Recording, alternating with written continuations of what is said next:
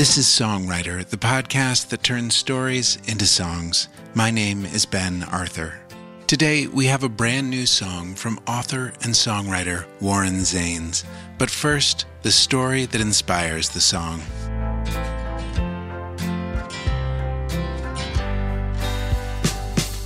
I'm Jean Hanff Korelitz. I'm the author of eight novels.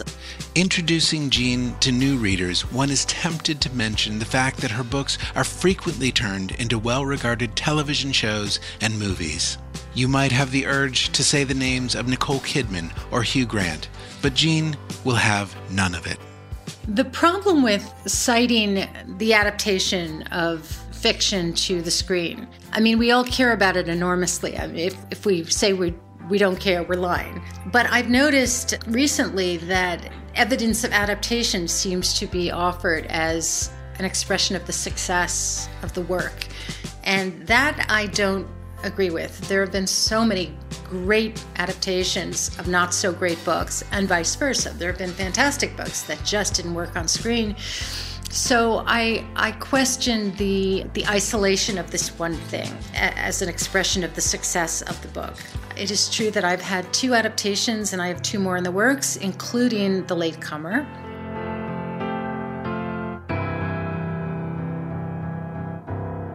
I mean, I've been told that the reason my work translates well is that I I like plot and I am not content to leave characters sort of half formed on the page, but that's a literary thing. And, you know, uh, those would be my responsibilities, you know, whether we ever saw them on a screen or not. I'm doing the same job that I've been trying to do for 25 years, and the fact that people have begun to notice the appeal of that work for adaptations is very exciting to me, but it is not my job.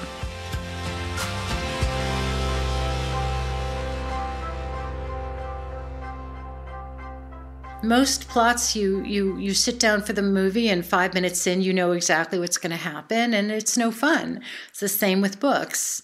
It's very very difficult to surprise me and i'm not going to let go of a novel that i'm writing unless i feel that i've done that. Uh, and unless i feel that i'm i have a good chance of surprising my readers. So the fact that nobody knew where to put me in the bookstore and that people who thought of me as a thriller writer and, and didn't want to go into the literary section or vice versa, did not follow me from book to book, which is a polite way of saying I had a terrible sales record. Um, you know, perhaps now in the fullness of time, these are the very things that are attractive to people who want to adapt the work for screen. That it is literary, that, you know, it does care about the characters, but those plot twists are there too.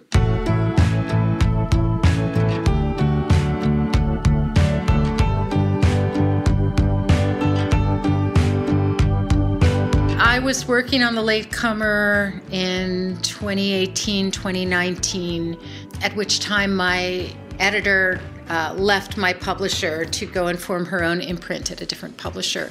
This is a common publishing event known as being orphaned when your editor leaves before your book comes out, and it usually is the, the, the, the sign of death for the book, and my case was no exception. Um, the novel was called The Devil in Webster, and it was published, and nobody read it. So I had this very poor sales record, yet the latest of very poor sales records and things did not look good for this book I was writing, The Latecomer, but I did have this HBO show in development, and so I thought, well, that'll be a good thing, and maybe they won't want to let me go because Nicole Kidman, Hugh Grant. But in fact, they did turn down The Latecomer, and it, it wasn't even close, according to the message that was sent to me by my agent. So, um, not feeling so great about the book, but I then submitted it to my editor at her new publication, at her new uh, publishing company. And she also turned it down, although with a much nicer uh, tone. And what she said was that, you know, it was going to be great, but it wasn't there yet. And I needed to rewrite it. And I did that. I spent the fall of 2019 rewriting the book and I submitted it again in January. I was not a happy camper when I went in for another postmortem of another rejection. And in that conversation, I heard myself kind of out of nowhere pitching a different book to my editor. It was a, a story about a failed writer who is teaching in an MFA program and has this terrible student, and the student has a brilliant idea. And after the student dies, without writing his brilliant book, the failed writer appropriates his story my editor in a in a great show of faith in me bought both books. She bought this book that didn't exist and the book that she had just rejected. And she said to me that I should put aside the latecomer because I was very stuck in it and uh, just kind of exhausted by it and write that other story.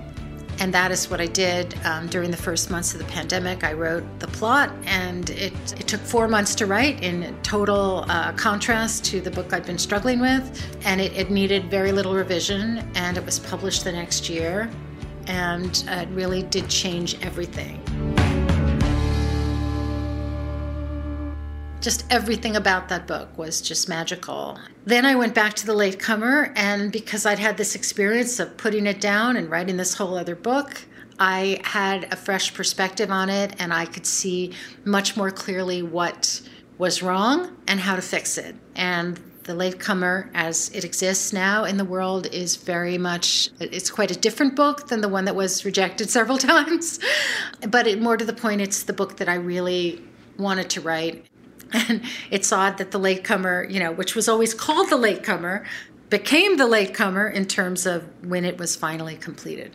The Latecomer is a multi generational and multifaceted look at a family as they pass through the last decades of the 20th century. The story is fierce and sweet and heartbreaking, and Jean told me that she was influenced in no small part by a writer who she considers the master of this form. The book that I had in the back of my mind as I was writing was The World According to Garp by John Irving. It's so interesting because whenever I mention Garp at uh, a talk or a Q&A or anything like that, the same thing always happens. There is this audible sigh in the room. People go like this and and this is such an incredible compliment to any writer. I mean, I, I I, I, don't know if John Irving is really cognizant of the impact of that novel so many years later, but after decades, decades after having read that book, people are still sighing with the beauty and the, the, the sweetness of it. This is Jean Hanff Korelitz reading an excerpt from the first chapter of The Latecomer.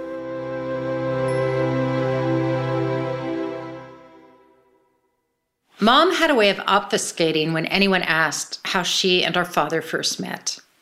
Mainly, she said it was at a wedding in Oak Bluffs to which she'd been brought as a date by the closeted brother of the groom, and there was her future husband, an usher for one of his fraternity brothers. Both factoids were perfectly true, though the broader assertion was also utterly false. Our parents had met once before, under frankly terrible circumstances and this is why we all eventually understood how impossible it was for her to be truthful. It's supposed to be a happy question Where did you two meet? With a happy answer, opening out to a lifetime of companionship, consequence, and progeny. In our case, lots of progeny. But when that moment dovetails with the very worst event in a young person's life, who wouldn't wish to spare him and the person innocently asking the question, and as it happened, our mother herself? The shock, the glare of approval, the horror of it all. The bald fact was that our parents met in central New Jersey in a conservative synagogue that looked like a brutalist government building somewhere in the Eastern Bloc. The synagogue was Beth Jacob of Hamilton Township, and the terrible occasion was the funeral of a 19 year old girl named Mandy Bernstein, who had died four days earlier in a car driven by her boyfriend, our father, Salo Oppenheimer.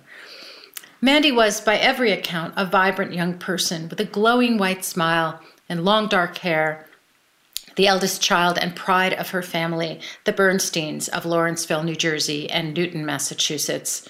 A Cornell sophomore and likely psychology major, and, as far as she herself was concerned, the joyfully intended future life partner of Salo Oppenheimer.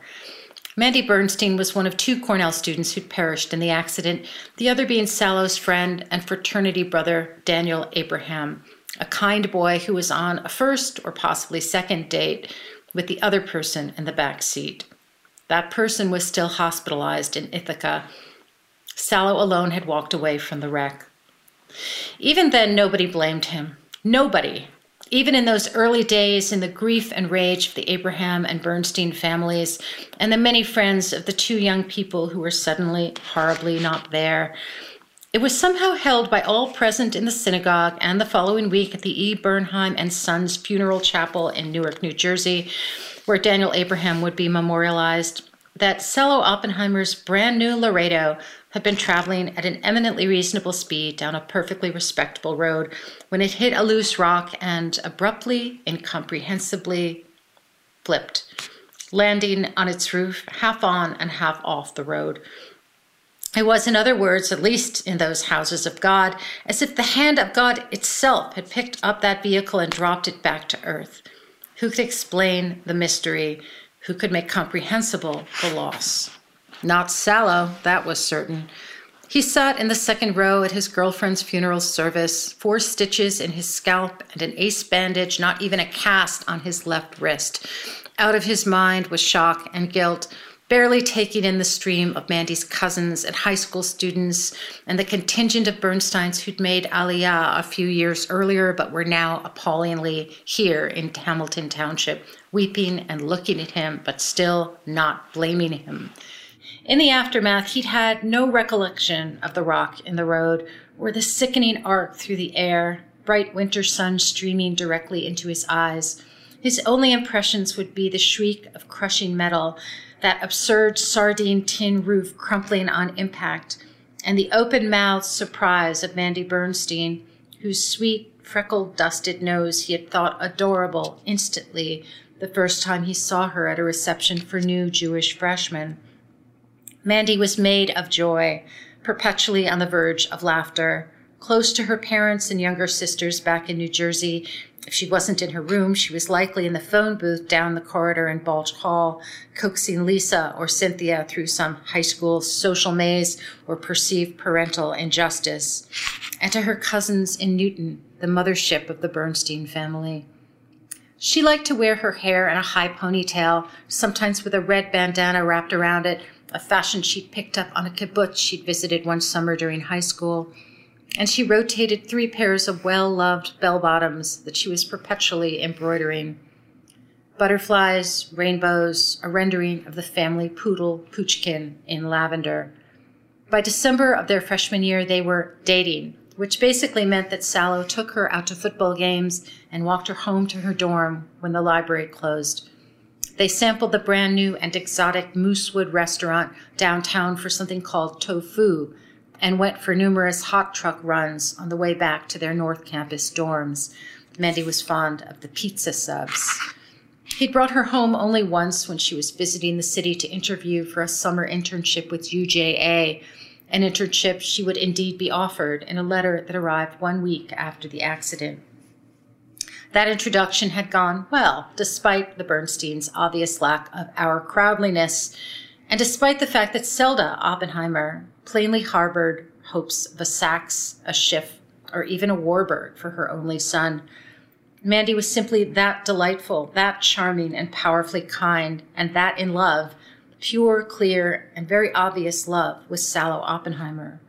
She loved his brain and his manners and his spindly body, tall and frail, devoid of musculature.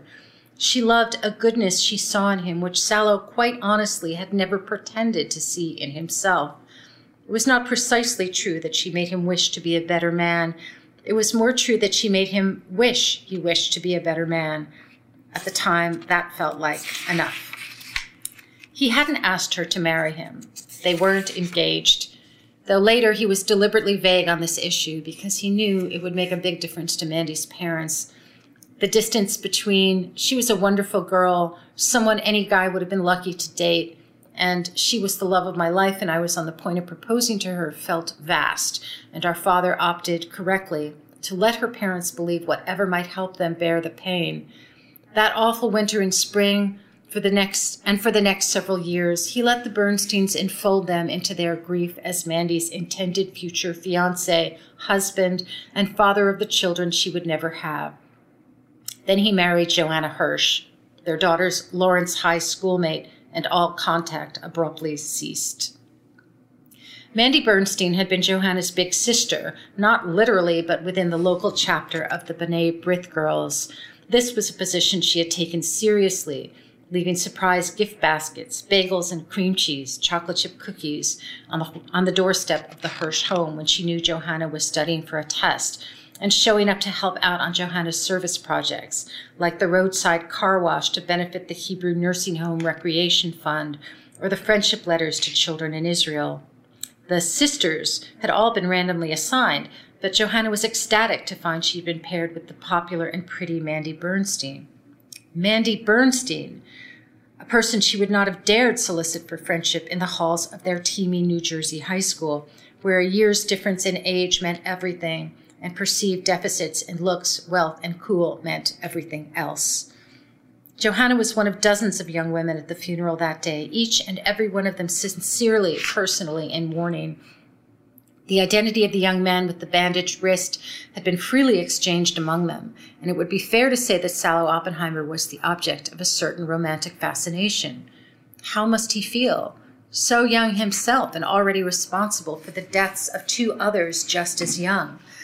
How would he survive the loss of his own beloved Mandy, this glowing, clever Ivy League girl, the jewel of her family, school, and town? Possibly Johanna was not the only person in the jammed pews of Temple Beth Jacob wondering what kind of person it might ultimately take to draw this devastated Salo Oppenheimer from his eternal vortex of guilt and pain. Possibly she was not the only one imagining the great love and compassion necessary to bring Salo Oppenheimer back to life. Our mother wasn't remarkable like Mandy Bernstein. She was an ordinary girl from a family so average and undistinguished that she cringed at their inadequacies and then again at her own disloyalty. Between the unacknowledged star that was Debbie and the perpetual fuck up that was their younger brother Bobby, our mother ducked through adolescence in a furtive attempt not to be noticed. Johanna was an average student, a volleyball team member who mainly sat and watched, and a non mixer in either of the two cliques that dominated her high school. These were known as the Beautifuls and the Weirdos. She kept company with a half dozen or so girls from back in elementary school, was generally fearful around boys, and gave her parents not one reason to worry about or otherwise pay attention to her.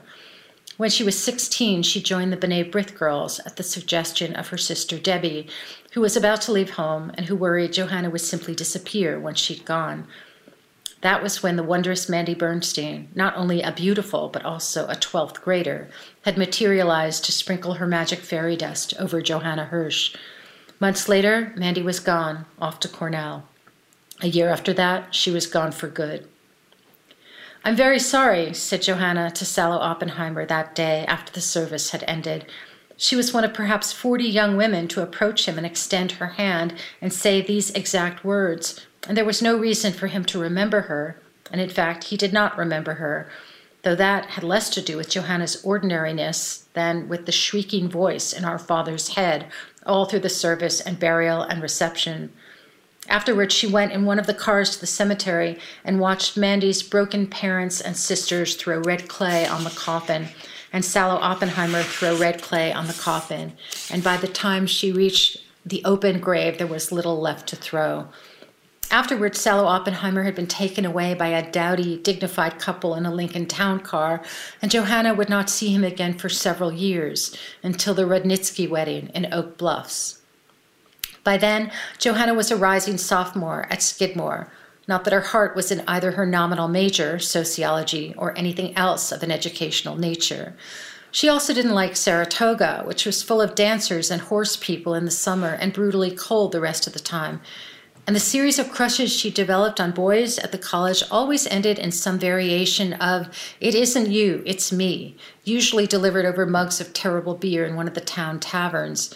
If you'd asked Johanna Hirsch what in the whole wide world she cared about, she'd have been hard pressed to come up with anything, not even, or perhaps especially not, herself. Basically, she was drifting, as she had always drifted, once in the gully of her family and now in the gully of her college experience until suddenly she wasn't. It was one of those, it isn't you, it's me, young men who invited her to his brother's wedding on Martha's Vineyard. He did not explain that our mother's role would be that of a beard. Perhaps he thought he didn't need to. But he did warn her that the likelihood of family meltdown over the course of the wedding weekend was high.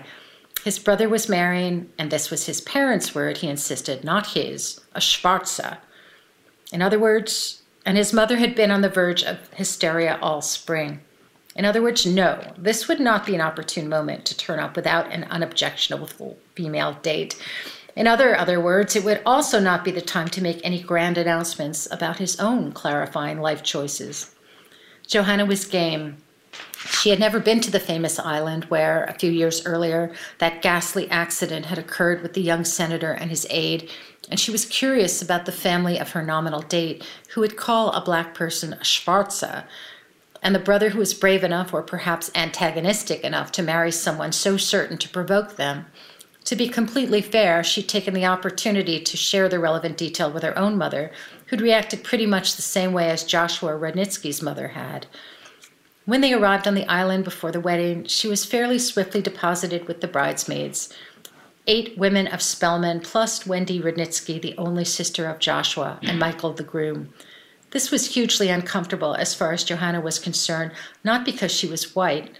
The bride and bridesmaids were gracious and welcoming, but because the women were mostly familiar and affectionate with one another, while her own connection to the event was so very tangential, she tried to at least peel off for the rehearsal dinner, but they insisted on bringing her along to the inn at Lambert's Cove, and that was the place she recognized Salo Oppenheimer, a person she had sometimes thought of in the years since that terrible funeral. After the toast, as the older family members began to drift off, and only the bride and groom and their friends remained chatting around a long table, she saw him outside, leaning on the porch railing with a glass of champagne. Our mother went to him and reintroduced herself, extending for the second time her hand. I'm sorry to have to tell you where we met before, she said. Our father turned to look at her. Oh, he said after a moment, Daniel or Mandy? Daniel must have been the other one, she realized, the friend. Mandy, I knew her. She was such a good person, said Salo. Yes, I'm Johanna. I'm here with Michael's brother Joshua. Oh, Salo said. I thought Joshua was homosexual. Incredibly, this was when the meaning of it isn't you, it's me finally reached her. We're just friends, our mother said having already expunged whatever notions she'd held, and let's face it, till that instant maintained for the brother of the groom.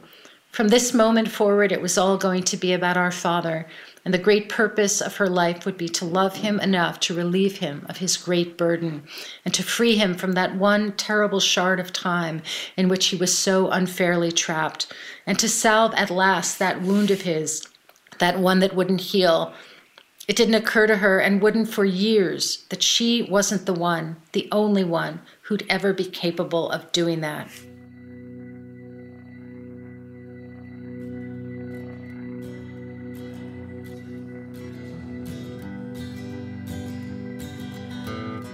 And now for the song written in response by an old friend of Jean's.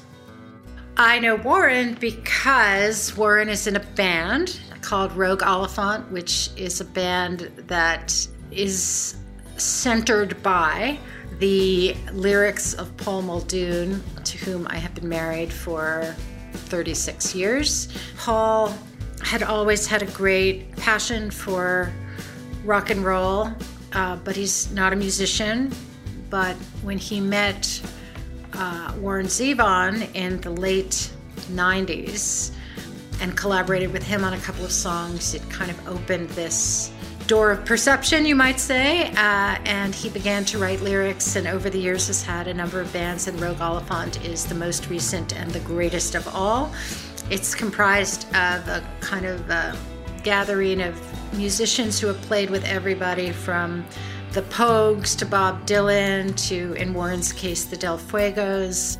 Warren is a great songwriter and he's a great singer and he's a super fun guy and he's just a, a, lovely, lovely person. You know, I believe in adaptation. I believe that adaptation is central to everything that any artist does at any time, whether they're aware of it or not. You know, it's one thing to have a story come from another story, come from another story. That's that's the that's the river I'm wading in. But to go from genre to genre, especially when it involves something that I personally can't do, which is anything connected to music, it's really exciting.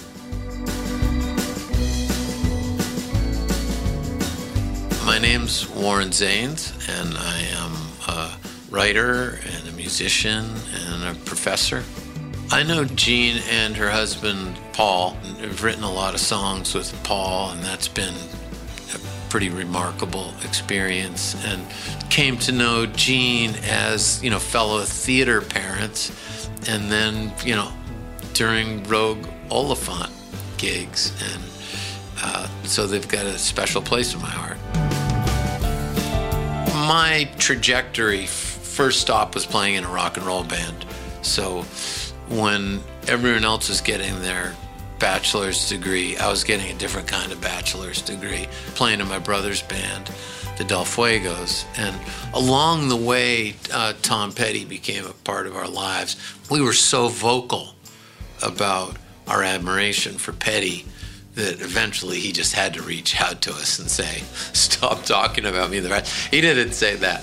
He uh, invited us out to his house, so got to know him. He sang on one of our records. Then he took us out on a three-month tour, and then I didn't see hear from him for ten years because I quit my brother's band, went back to school. Tom read a book I wrote in the 33 and a third series on Dusty Springfield's Dusty in Memphis and said, Hey, I want to have dinner with you next time you're in Los Angeles. And we had dinner, and, and he said, uh, I can't generally pinpoint where songs come from, but I wrote one that came from reading your book. I want you to come back to the house and hear it.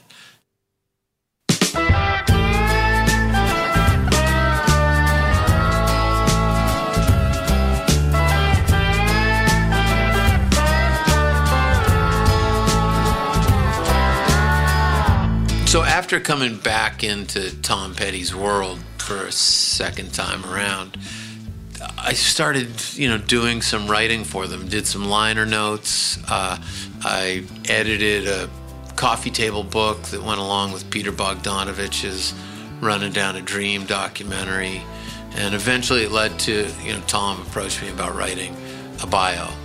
I didn't anticipate it, uh, but he really he let me in, gave me very complete access. And we had this history. Like he knew me when I was a teenager with, you know, one of my front teeth was chipped in half for like years. He knew that version of me.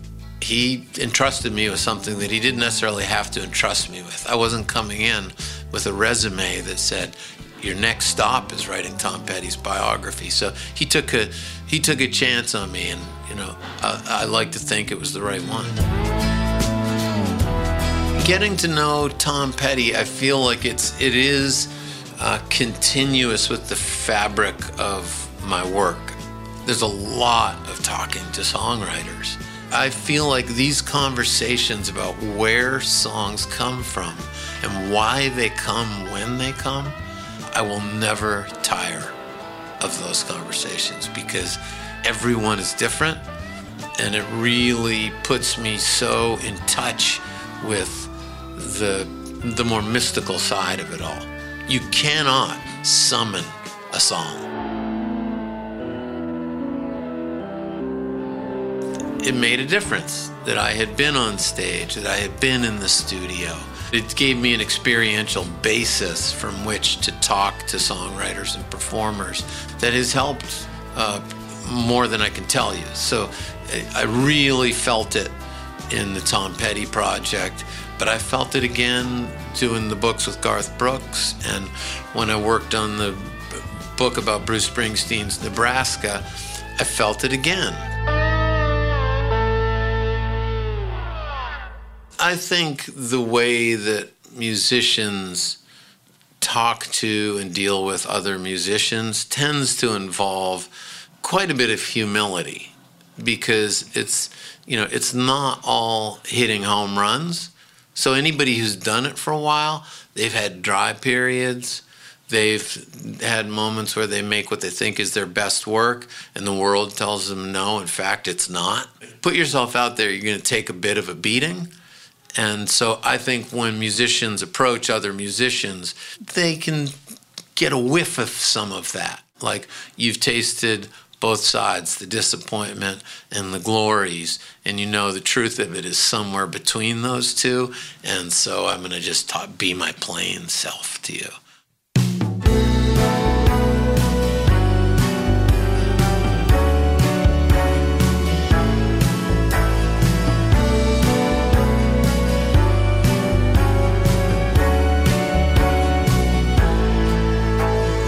most of the songwriters that I've talked to have had lots of experiences where they really think the one they just wrote is going to be their last.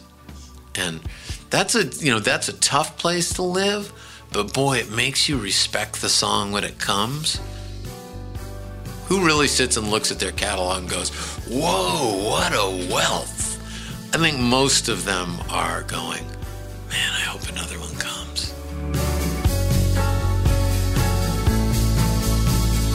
I was just talking to a songwriter who got a, you know, a Garth Brooks cut, which is a big deal, obviously, but not a lot been happening for the years before that. And you know, they went to Garth and said, "I just got to tell you that you saved my life." And Garth was like, "No, no, no." What they meant, I think, was when I'm writing, I feel most fully alive, and when you cut my song, uh, I got back to writing and I got back to feeling fully alive.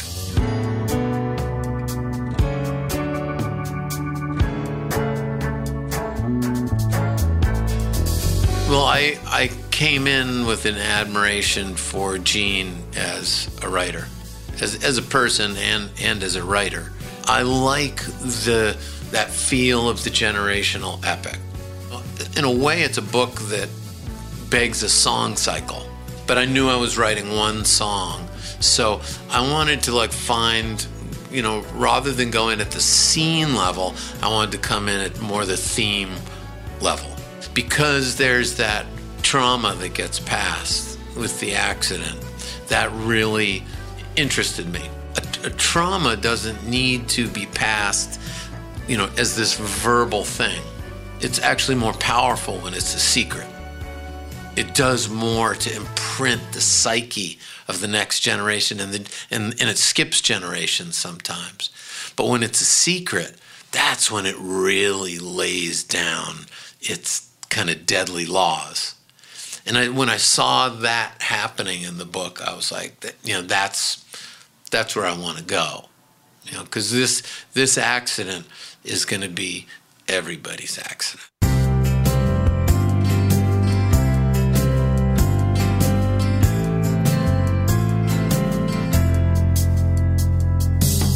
I joined my brother's band, I was 17, he was 21. That four year gap gave him all kinds of power.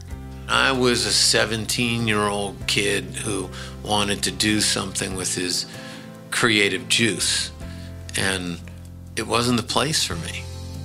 And it, but I had to go through the experience to find that out, and I, you know, it hurt so much to go, wait, this really isn't my band. It's like we we played it off as we're a band. We weren't. It was like we were like much more like a backing band to my brother. But we presented differently to the world and I went out going, I've been part of uh, an untruth. Most bands have power centers. They they shout democracy, but that's not how they function. Honestly think the band would have been better if I had a shot. And, you know, I say that not from a place of hurt feelings because I'm too old. I made my brother go to therapy with me to really, uh, you know, years after to really talk it out because I was, I was hurting, you know. It's the sibling stuff goes deep. And I, I was like, I, I gotta process some of this with you in the room. And he did it to his credit. Well, I didn't go away, you know, kicking up my heels, but I heard some things in those sessions that I needed to hear.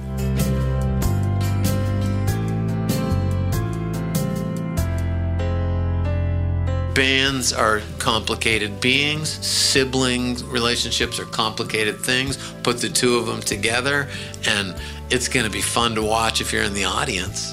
As we see in Jean's book, families are so complicated, and there's so much hurt, and there's so much repression, and there's so many secrets.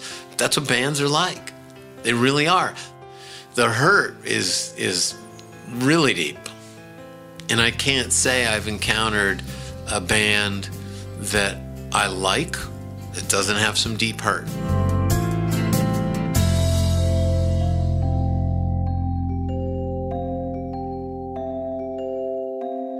Is Warren Zanes with his song, The Aftermath of the Accident. In Brooklyn Heights, the jewels they see are the downtown lights. In Brooklyn schools, at least the private ones, they can bend the rules for the well-to-do.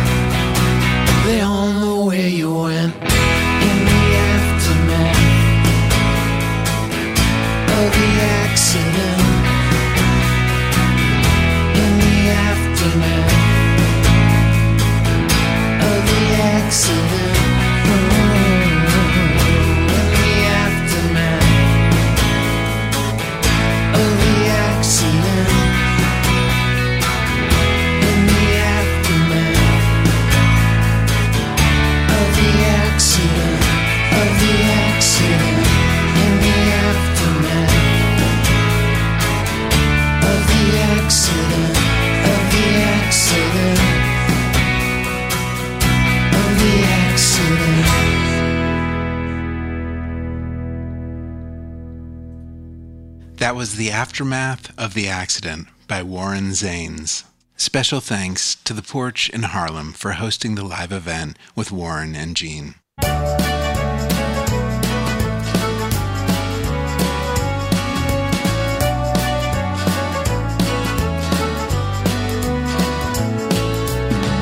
The next episode features an excerpt from Featherhood by Charlie Gilmour and a song written in response by Matsuri So. Songwriter is 100% independently produced. If you want to support the artist and the producer who makes it, please consider getting a premium subscription from Apple Podcasts. Five star reviews and kind words online or in person are always appreciated as well. You can get early access to Songwriter at Paste. Just go to pastemagazine.com and search for Ben Arthur. And while you're there, check out the Paste podcast or get it wherever you get yours. Finally, thanks as always to Rob Reinhart and Acoustic Cafe.